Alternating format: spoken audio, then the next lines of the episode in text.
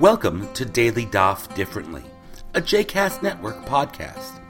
This daily podcast invites you to join us to study the daily Talmud page with a variety of liberal rabbis and teachers.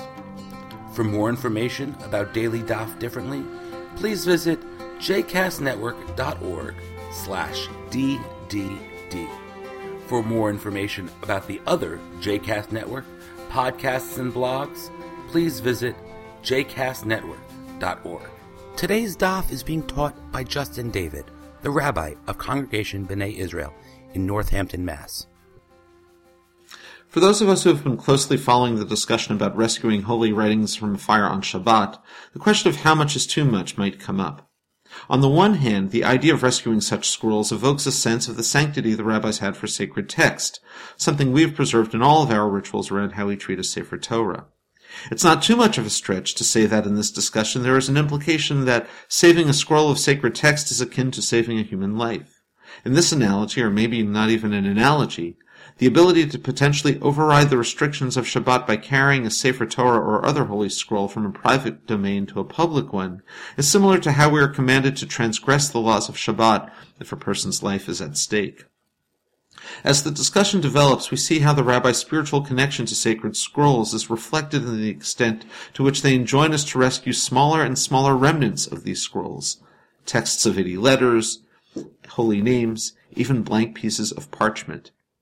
We see here a halacha driven by spiritual passion and love, and it's quite powerful.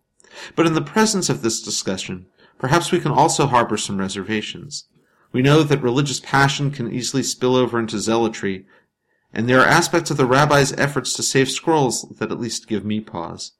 Most glaring, most glaringly, why would the rabbis of the Mishnah and Talmud give license to people to risk life and limb by lingering in a burning dwelling in order to save a book? If the rabbis famously proclaim risk to life pushes aside everything on Shabbat, uh, uh, nefesh and they similarly advise us to quote, transgress one Shabbat so that we may observe many, why don't they say here, let the scrolls burn, we'll write more?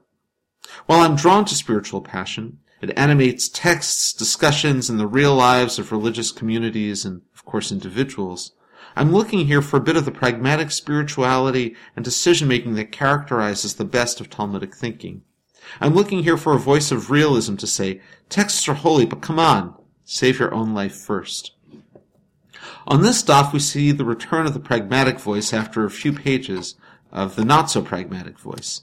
Admittedly, it's not necessarily the pragmatic voice I would want or expect to say, leave the scrolls, save your life, but it is a pragmatic voice nonetheless, and its presence is refreshing and important to the discussion that follows. Specifically, the issue that arises is how one assesses an alleyway in order to carry within it a sheaf of a Torah scroll that has been rescued from a fire on Shabbat, meaning a, uh, a, a Torah cover. Technically, an alleyway is not public space, but really a kind of shared private space like a courtyard, and therefore permitted space in which to carry and bring things out of one's home.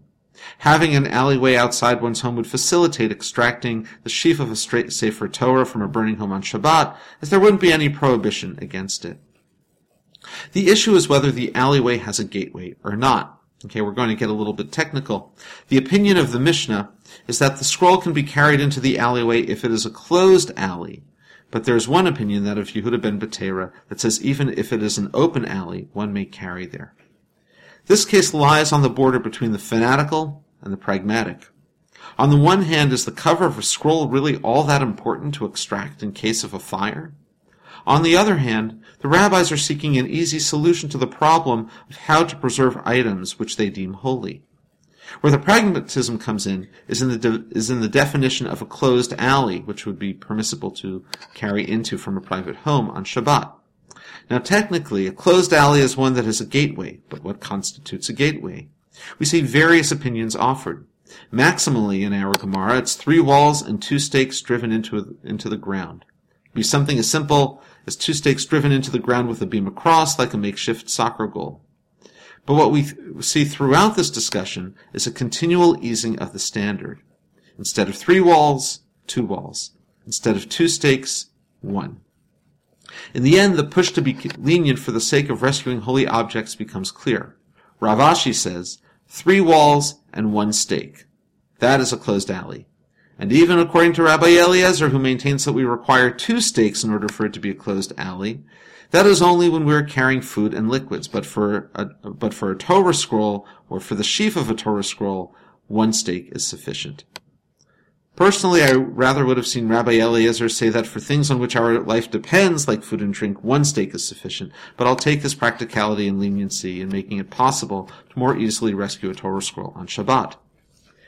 Having now opened the door with this pragmatic sensibility, the Mishnah and Gemara now turn to what is arguably much more important to rescue on Shabbat, one's food. Here the concern is completely pragmatic and in that sense perhaps completely holy.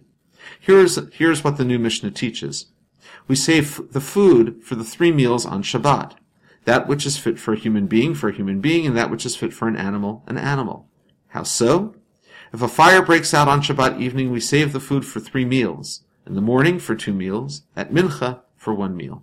Rabbi Yossi says, actually, we save the food for all three meals. We run into an intersection here between the holiness imposed on us by halacha and the inherent holiness of satisfying human needs and thereby sustaining human life. The same concerns about caring from private to public on Shabbat remain, as does the larger concern about maintaining the sanctity of Shabbat through maintaining these boundaries around caring. But central to the holiness of Shabbat is the celebration through eating. It is the saying at the bottom of the page goes, a person is obligated to eat three meals on Shabbat, or according to Rabbi Chidka, four. So we have the holiness generated from above, and the holiness generated from satisfying our needs from below. But just as we have the concern of fanaticism or zealotry when we embrace a holiness that ignores the needs of this world, so we may be wary of a narcissistic holiness that regards our lives at all as all there is. We're not there yet, but we can see a shade of this hesitancy in the Gemara as it asks its opening question after the Mishnah. Is there permission for people to take more? By giving people permission to save their food on Shabbat, are we opening the door too much to indulging human desires at the expense of halacha? As Rava explains, since a person is careful about one's property, we do not permit him to take more than the Mishnah prescribes, lest he come and extinguish the fire. Which raises the question, if extinguishing the fire would save lives, aren't we commanded to put out the fire? But for reasons I can't explain, that's not where the Gemara is going to, is choosing to take up here. Instead, it focuses on this narrow question. In a kind of mini triumph of pragmatic everyday holiness, Rava's objection is set aside, and once that's done, the Gemara can go on to focus on not only the fact that we can save food, but how we save food and why. Finally, toward the end of this discussion on this page, we're introduced to the practice expressed here as an obligation that we make a blessing over two loaves of bread on Shabbat, hearkening back to the gathering of men and the double portion that was given on Shabbat. And so by the end of this short discussion, we have come full circle. At the beginning of the daf, we were concerned with the holiness of heaven, whether and how we save a Torah scroll or the sheaf of a Torah scroll from a fire on Shabbat. The Gemara shows us that the holiness of heaven can be uh, accomplished or encountered by an embrace of the ingenuity and pragmatism of earthly beings. But by the end of this daf, we see that earthiness itself is a source of holiness. It is the human need for food that drives the celebration of Shabbat. And so, the necess- and so the necessity of saving food on Shabbat itself becomes a holy consideration, no less important than a scroll containing sacred text. I hope you've enjoyed today's episode of Daily Daf Differently, and that you'll join us again tomorrow for a new page. The music at the open and close of this episode is Ufros from the Epichorus album One Bead available on Bandcamp, iTunes, and Spotify.